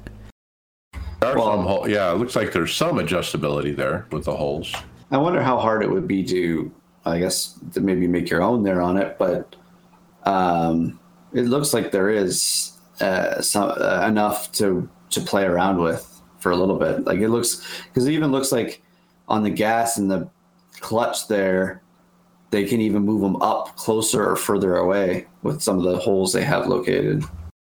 Yep, and the gas is very adjustable. Um, I think it's pneumatic rather than hydraulic, but uh, that works really good on the gas pedal. Well, you'll never have a hydraulic gas pedal. You would have a hydraulic clutch, but not a hydraulic gas. It's either a fly by wire or a cable. I'm really life. liking this company uh, these days. I mean, uh, with these products they have, you know, they got a lot of good stuff. Um, they got U.S. distribution now. They have pedals. They got an entry level DD. They got a nicer DD. I mean, uh, you name it, uh, they're putting it out. It's pretty cool. That is another one of the things I was going to say. It's good they have multiple distributions, so you have different places you can get the product instead of just being stuck with email in Germany and waiting two weeks. Right. I was gonna say, uh, this is definitely a consideration if I was ever going to upgrade my pedals. This would be, you know, one of the ones that I would look into just for the way that uh, they've gone about this. Cost. Uh, yeah. Or hydraulic, I mean, that's pretty cheap. All right. Some pedals come with rotors, some don't. Here's a kit that you can use. Synthro has a UK offer that is a pedal motor rumble kit that will attach to the back of your pedals and give you rumble feedback from 95 to 110 pounds. What is this thing? So Uh, like, it's uh, basically almost like a butt kicker for your pedals. Yes, the the um, V3 pedals have these built into them, right? Oh, I know mine does. The inverts have a little rumbles, little rumbles on them that you can uh, you can uh, tune those in the uh, Fanalab software, and you know it just uh, creates a you can you can set it for like a wheel lock or something like that on your brakes. You press the brakes too hard, and you'll feel a little bit of vibration in the wheel. I see. It's built right into the box. You put the box right onto the pedals, and then Correct, you run right on your the backside. audio right into it. You got it. Yeah, it was uh, pretty handy. Um, mine, the brake never really vibrated very well because because we didn't have anti-lock brakes, I guess, which is the only thing that triggered the brake rotor. But the the throttle would rotate or rumble whenever the front tire was slipping, when the front right tire was slipping, and so you could tell if you were turning the wheel too much. Yeah, pretty cool. Um, you don't. I mean, yeah. If you don't have brakes with that, you know, maybe this might be a nice, nice addition. All right, so next up we have a new rig from Tedco Racing. It's the TRV2 rig. Um, it's an all black um, 8040 style system featuring their new V3 monitor des- mount design for large single monitors. It's not designed for triples. So options for the boomerangs can be made from either CNC machined uh, 60. 6061 aluminum or laser cut steel. So it's kind of like a hybrid. Um, the base frame is 8020 uh, aluminum or 60, tw- 60 tw- 61 aluminum, and uh, where the uh, the brackets for the uh, for the mount and uh, are made out of uh, the CNC type uh, aluminum. Um, pretty pretty basic. It's got interesting uh, interesting connectors for the uh, 8020 system for the extruded aluminum. They look pretty solid though Look real solid. But it, it's not like like uh like David's real thick thick base that he has on his uh 8020 system. So it's not a super heavy duty system, but it's a it's a good it's a good entry level style um, extruded aluminum uh, uh, system. Uh, I couldn't find a price on that. I I, I don't know if you found one, Mike, or not. Well, the company's out of Malaysia, um, for one. Um, they don't have a proper website. They do have a Facebook, um, but yeah, yeah, no, I- no price. Looking at it, I wouldn't expect to pay a whole lot. Um, it, it would be easily overpriced if you do. Yeah, four to 400, 600 maybe at the most. Yeah. So David would really like this since he's in VR, having uh, uh, laser engraved plates on his uh, sim rig so he can see it while he's in the screen door effect with or in the uh, virtual VR. That that is black pedals. Yeah. So, uh, hybrid racing simulations are experimenting with some new, unique laser engraving techniques on uh, their products uh, to give their customers a new unique look. Um, I think this is a really cool idea um, for all their plating and things like that, so that you can, you know, get a unique look. Now, Your I wish, logo. I wish they would. Yeah, I wish they would. Is that what they're kind of striving for here? Is where you can customize it, or are they trying to put the HRS symbol on it? Well, I just think they're experimenting to show that it can be done. Um, I don't know what, what the end game is, but they're using their logo, the HRS logo, on this, and they're showing like a podium uh, mount for a podium DD base uh, that would mount to an 8020 rig, but it's got that HRS logo etched all over it. Uh, pretty cool. Also show uh, to the left side a extension, a steering wheel extension that uh, fascinates me. Uh, if I ever built a rig, I was telling the team, man, I, I think I want to get that the direct drive away from the monitor And what better way to do it than to have some kind of extension between the the direct drive and the actual wheel? I don't know if you would want to do that though, because it would really affect where everything else is on your rig. You'd have to move the entire center post f- further away from you to hold the direct drive. True. But if but if you if you so I mean I that would be uh, something that maybe Bobby in his design would have to with his design AutoCAD for the 8020 would have to show you how it would how it would fit with that difference in the dimension. There's only one other cockpit maker out there that does that. I think it's Carolina SimWorks. He runs a, a steering shaft down to, and he keeps the direct drive, drive down by the uh, pedals. Now, I guess the good thing about that is to keep. Um, I don't know if it would. Uh, would it change the characteristic of how um, you would turn with it? Because you get a little bit of. It would. It would make. The, the, the feel in the in the wheel might be a little bit different being up there, but you need something to hold that column in place. Like you're like David's saying, it is you have a direct drive mount that holds into the bolts that are provided on all the you know these 80-20 rigs or whatever but there you'd actually have to come up with something where you would have to have that center pole pivot in like a bearing area or uh, right you wouldn't want a collar right yeah you wouldn't want it moving about and then it would have to be tough enough to, to to be able to sit in that area with with that, that you know the extra length of that. I know there's we've seen a bunch of sim rigs that have had them, but it's it's a lot. Of, it seems like a lot more work. Uh, but if you want your sprig a certain way, I guess you could do it, right? About the only question I would ask would be uh, simply why, what what benefit. I don't know, but looks cool.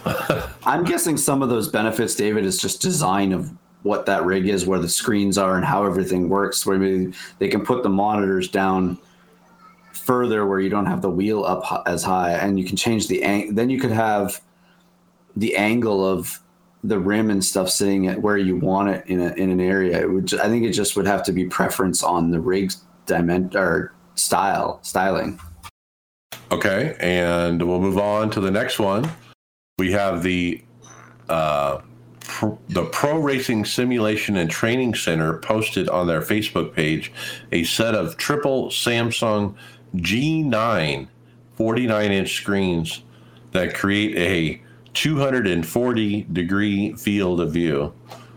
And it's and they show it from above so you can get a view of it's more than half a circle. Uh, it's like three quarters of a circle, guys.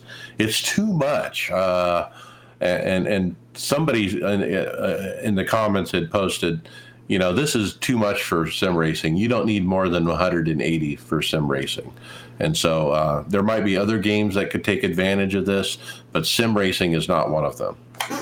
And if you want to be realistic, if, when you've got a helmet on, you don't see much more than you see in VR.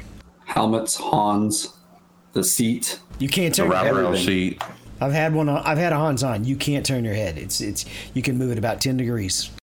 Yeah, and, and another thing, that's going to take a, a beefy computer to be able to render all three of those comp- monitors too. That would be a thirty, what a thirty ninety Ti. okay, is it Fanatec or Phonetic?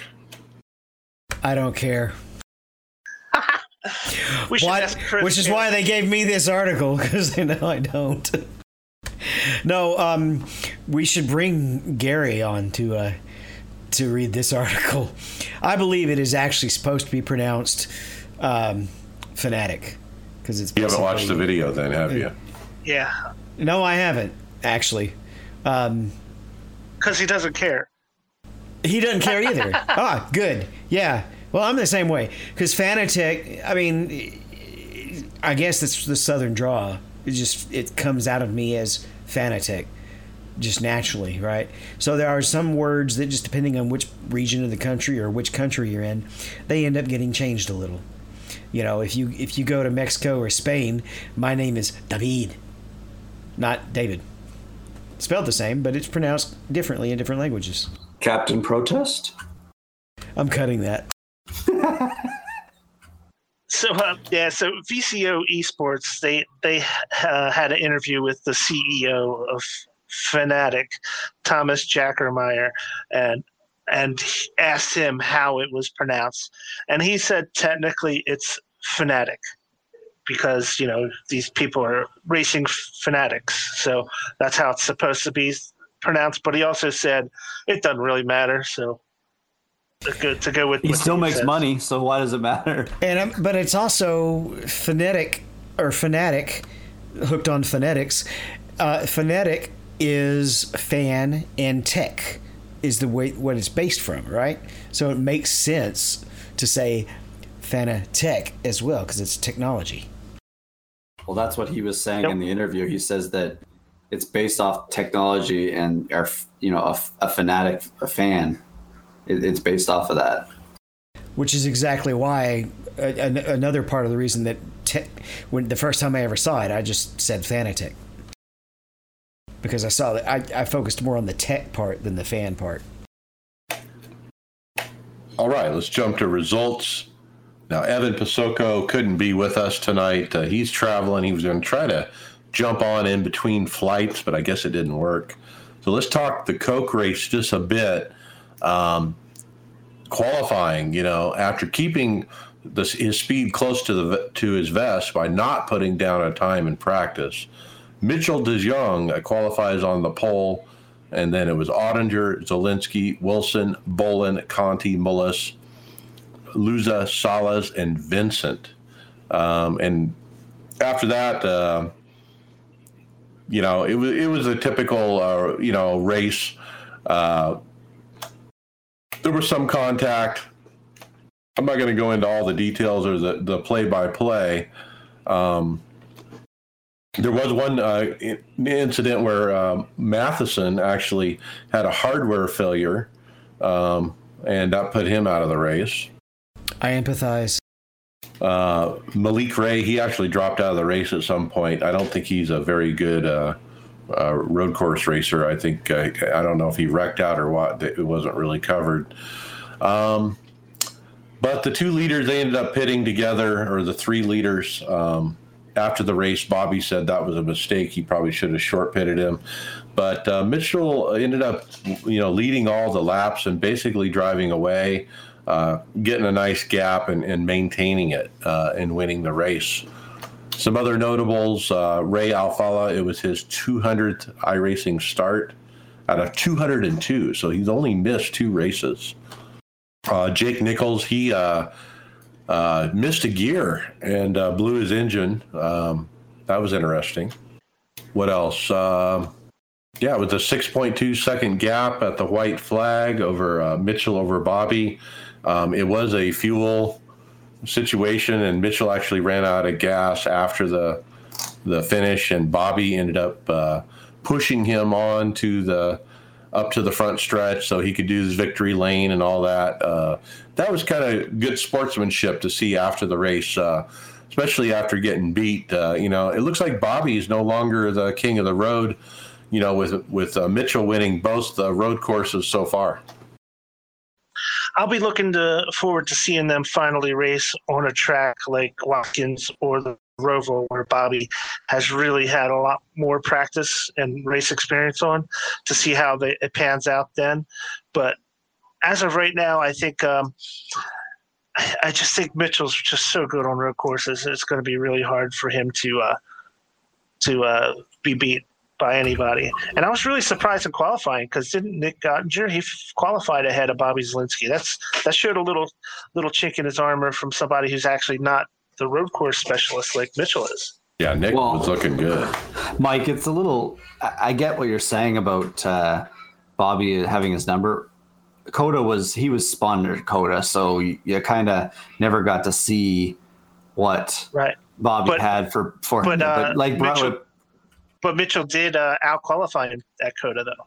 yeah i i just think that you're right there brian when you made the point about let's get to a track that was on the nascar circuit that's not a new one that they're adding this year where everybody's going to it that you know how many laps has bobby Zalenski probably put on road america and and COTA compared to what uh, deJong's put on in, in a sports car at these tracks, uh, or or the Porsche at all in these tracks. So I don't know. Do they have what, what track are they? Are they doing Watkins Glen or are they doing uh, Yeah. the Charlotte race? So Watkins Both. Glen, yeah, you're Both, right. right? Okay, so that'll be a good telltale there to see what it is because Sonoma used to be Zalenski's bread and butter. So I don't know. Not having it on the schedule this year kind of changes it, but it would be good to see an actual stock car track that they've been regularly going to uh, to get a good test at it. But I won't consider his uh, the torch passed until about then. But definitely, deJong, we're never going to say he's not a great road course racer because he definitely is, and he's came to these cars pretty quick. first repeat winner this year. Um, and so, who thought it was going to be a rookie to be the first repeat winner of the year? I, I kind of thought Mitchell would win this year. I didn't think he'd be the first to repeat, though. And so that's actually leaves us. I don't have the standings pulled up, but that leaves us with nine winners. So there's still one points position until uh, Ray gets back into the top 20. All right. So uh, we'll miss, we're missing Evan. Obviously, we'll try to get him next race. Uh, we'll go from there. Let's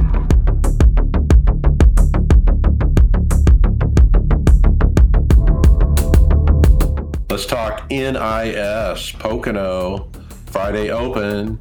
Tony Rochette P15. Nothing to write home about except how the dogs and the missus doing. And man, it's been raining like a mofo. And stop your whining northwest about the heat. That's what AC is for. Okay. David P11.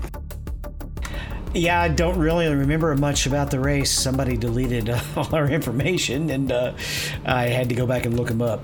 I do remember it was. I think I don't remember if it was Sunday or Friday, but I had similar finishes. One of them I was running as high as second, and um, took bad pit strategy. Took tires, gave up too much track position, couldn't get it back.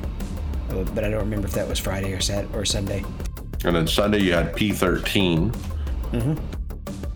Uh, Kyle, he got uh, started P8, went two laps down for repairs after getting caught up in a wreck, finished with a P16.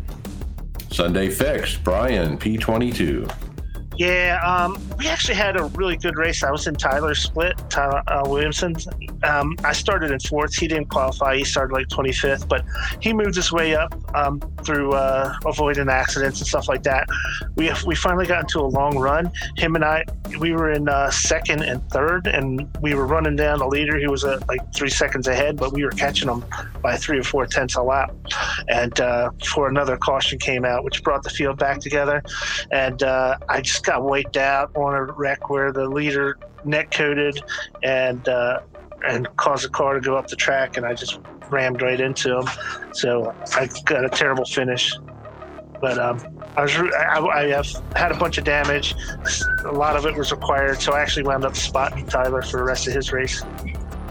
And he got P4. Nice run. Finally, a top five at NIS. Ran a great race following BMAC and dodged a few cautions. Restarted second for three green white checker only uh, for the leader to be blinking on the restarts. Screwed myself blowing the entry in three and brushed the wall at exit of three. Coming to get the white, ended up fourth. Yeah, what he was saying because I was spotting him. Um, the the uh, the pace the cars were pacing to the start restart of the race, and right before the restart, the leader started to blink in and out, and we missed his launch. So he took off, and we didn't know it because he was uh, he was worked out at the time. So we kind of got screwed on the restart, and uh, he tried uh, tried to catch back up, and just couldn't couldn't make it happen. Okay, and now Road America Wednesday Open. David P13. Yeah, not really a whole lot of events. Uh, you know, you don't have yellows in the caution, so it's it changes the way the the, the road the road races are run. Um, I did have a good battle with a guy for, uh, who fought cleanly, made a nice clean pass on him, and then about the last five laps, I had somebody hunting me down and managed to just hold him off. Uh, there's a lot of fast guys out there, so it feels good to actually keep up and stay in the top 15 and in this uh, top split of road racing. And you put in the chat, Rodham Am, so much more fun than Sonoma Yak. Yeah, you quoted me there. I, I, I'm terrible at Sonoma. I, did, I mean, I did okay there, but it's just, it's, it's a hard track to get a rhythm, whereas I can get a rhythm here. Okay. I'll uh, I'll go next. I got a DNF. Started 20th, got the 13th by the end of lap one. I went off once at lap three and fell back just a bit. Then next, it was a big wreck in that narrow part. Uh, uh, the cars were going every direction. I got doored hard to the wall uh, on the left side. The engine blew three laps later. Kyle Pendygraft started P18, lap one, turn one. Three other cars went in around me, and two of them overdrove the corner. And the other driver checked up moved over right in front of me and damaged the nose. Was able to stay near the top 10 most of the race. Coming to one to go, I overdrove the last corner, had to serve a drive through.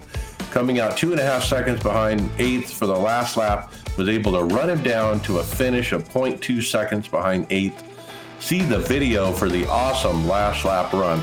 Now, we actually posted this video on social media last night. Check it out. I mean, Kyle's got some video chops, man. Uh, I was pumped watching this, and it's just a battle of him, you know, trying to get to eighth place from ninth. And you think uh, on a road course, boy, that sounds boring. Not when you uh, put it to, you know, rock music and have some really fancy edits and camera shots. Uh, man, it was fun to watch. All right, let's go to Tony Rochette.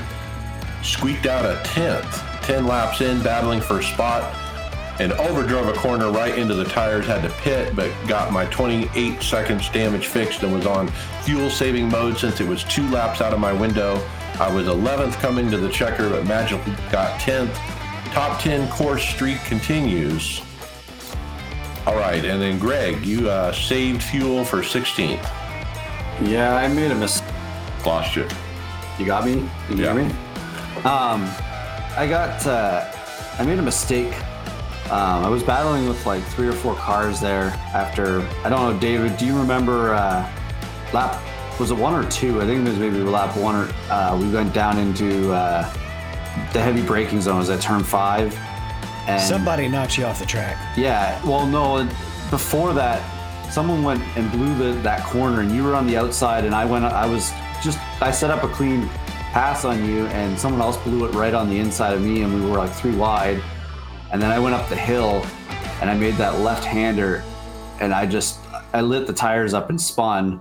So I was off in the grass. So I kind of got put back, and I was battling a bunch of guys, and I thought, okay, we're around lap 10 or so here when I was battling with them. I was like, let's, you know, let's try and get away from them and get some good clean laps where there's nobody on the track. And um, I went in way too early and I, I think I came out with 20 laps to go.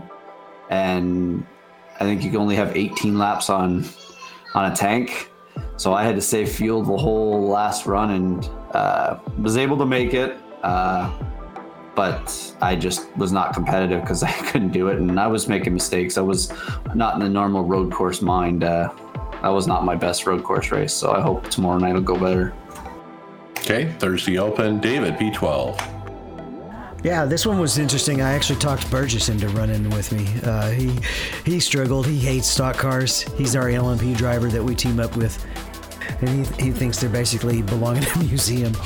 Um, I did okay. P12 had some had some battles. Had a guy who who didn't want to let me go, and I got I got positioned him on the carousel when he when he slid up, and he tried to go too wide in the kink, and it didn't work out for him.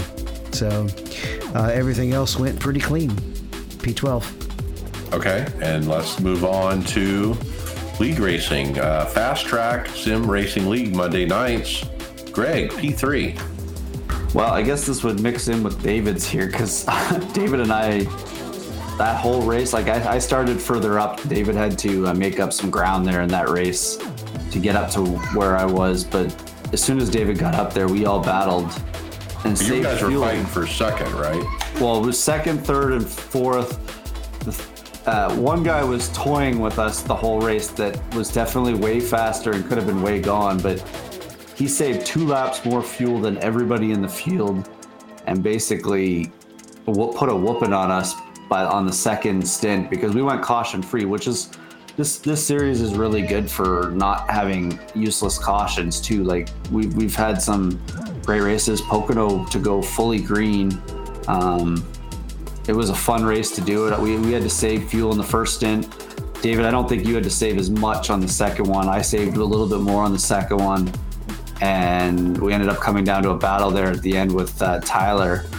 Uh, and I guess Tyler screwed up one part of the track and I went underneath him, and I guess the side draft got too close, and he he got into me and turned me kind of down into the wall on the inside. I missed it and kind of just had enough to go up into turn three to slow it down.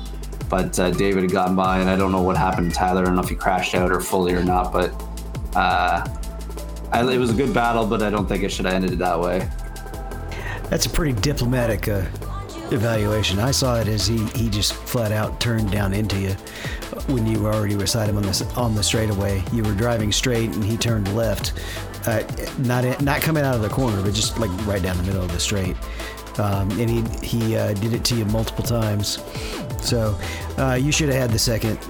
Um, so I got gifted the second. Um, mostly was just pretty proud of climbing back up to P4 after qualifying or failing to qualify. I, uh, I wrecked it on the first lap and had to start back in 16th. Never really had to save fuel because I don't. I'm not hard on the fuel anyway. Um, but yeah, I, right as it was about time to pit, I had caught the lead pack all the way from 16th, having to work my way up up through the field. So, so I don't want to do it that way, but I'm just terrible at qualifying. And I got P15. Tough race for me. I hit the wall off two at some point, and it was never the same. Um, and I couldn't make it on one stop. I think I was using more fuel because uh, of the damage. Um, and so I had to pit a little bit earlier than everybody else. And I was shocked at that. The, the one guy made it like four laps more than I did. I, I couldn't believe he saved that much fuel, um, but he did. And uh, yeah, I just I just struggled after out there after the damage. So P15. The the nice thing, and I, I think David and uh, Mike, you'll probably agree with me that this league, I wish we could get the bigger fields too. Like it, we're still he's still building up, but having a nice big field for this would make these events even more uh, enjoyable because I think what we're averaging what 22 to 28 drivers a week, and uh, the way the That's a racing pretty is, good size. the, ra- the way the racing is, we should be able to attract a little bit more because it's such a good league. It started out at he had 40 cars in the first part of the season, um, and so it's kind of dwindled to the down, and now it's growing back a bit. But you're right. If we could get the 35 to 40, man, that we'd be popping. All right, let's Actually, talk. hold on. Yeah, Before that, too, what we also need to do is we need to figure out what we got to get uh, Richard Lucky's uh, setups too, so, so he's not putting a whooping on us. Uh, he uses Ryko. He already told us. Oh yeah. Yeah, he tweaks him a little, but he's just he's. I mean, there's setup and then there's speed. You know, uh, so he's fast. All right. OBRL, the iRacers Lounge podcast aftermath truck series. Congratulations to Brian Glass uh, winning in the 87 Kodak Chevy at Chicago. Tom Ogle in second, Travis Rogers third. And then we have Brian in the IROC Challenge Series Season 3. Yeah, so uh, we were at Five Flags in the trucks, and um, man, I just didn't get get a chance to do any real practicing. I got about ten minutes of practice before the race started. Um, I was slow at the start, but actually uh, wound up uh, getting my groove moved up. I was in like top six at at, uh, at one point, and um, half almost at the end of uh, second stage. Uh, there was a wreck between the leaders, and uh, they washed up the track. I had nowhere to go. I punted them and got a bunch of damage. Um, was too much damage really to, to worry about continuing. So uh, that didn't end up well.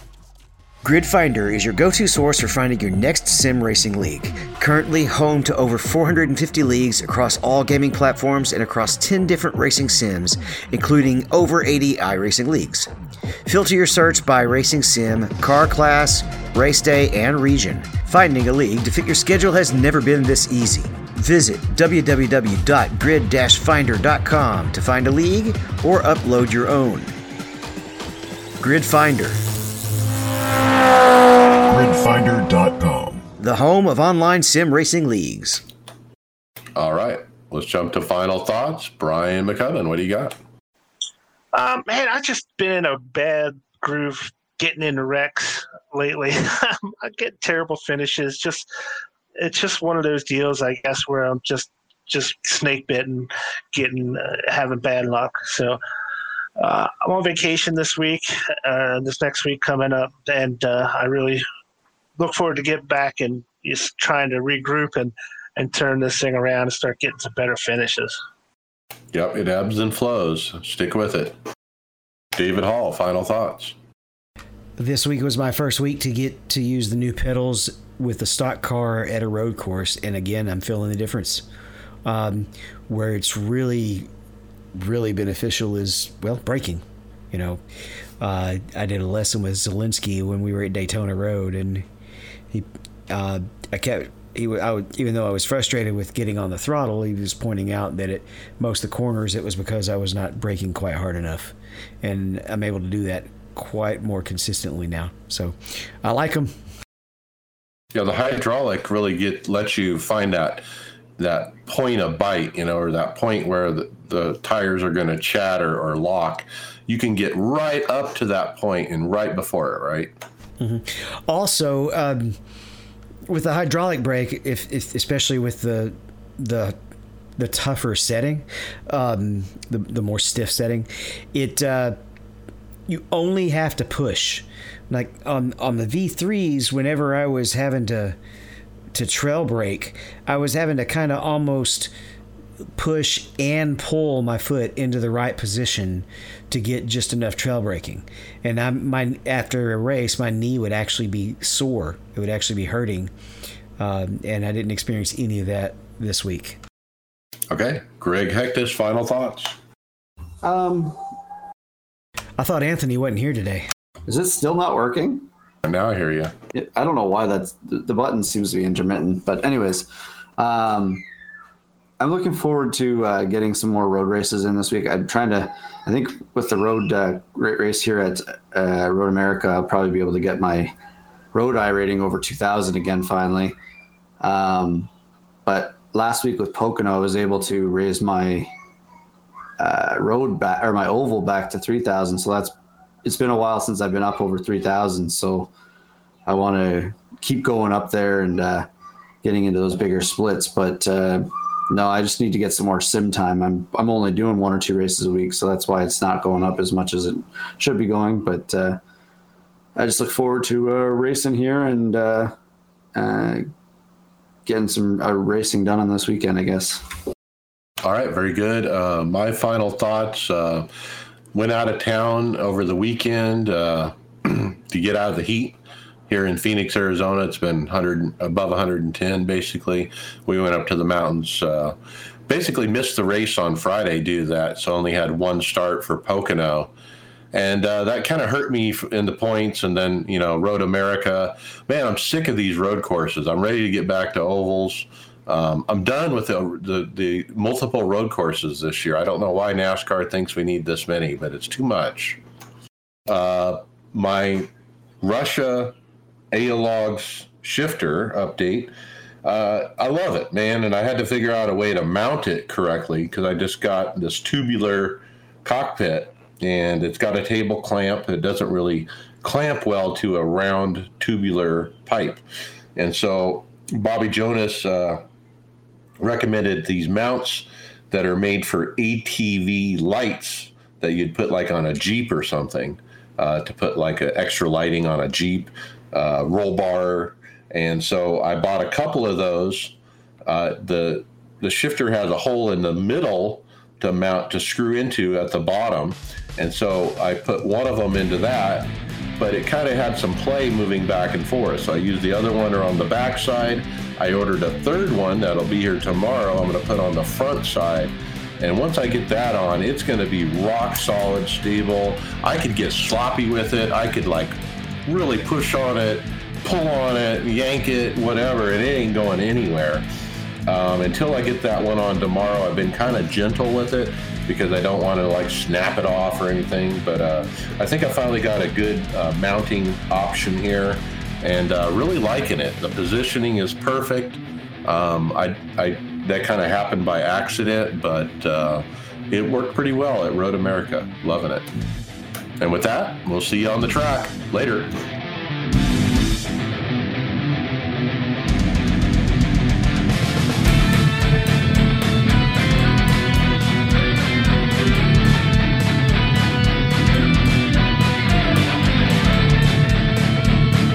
Thank you for listening to the iRacers Lounge podcast. Make sure you go to subscribe to us on iTunes, SoundCloud, or Google Play, Facebook, and Twitter. See you on the track.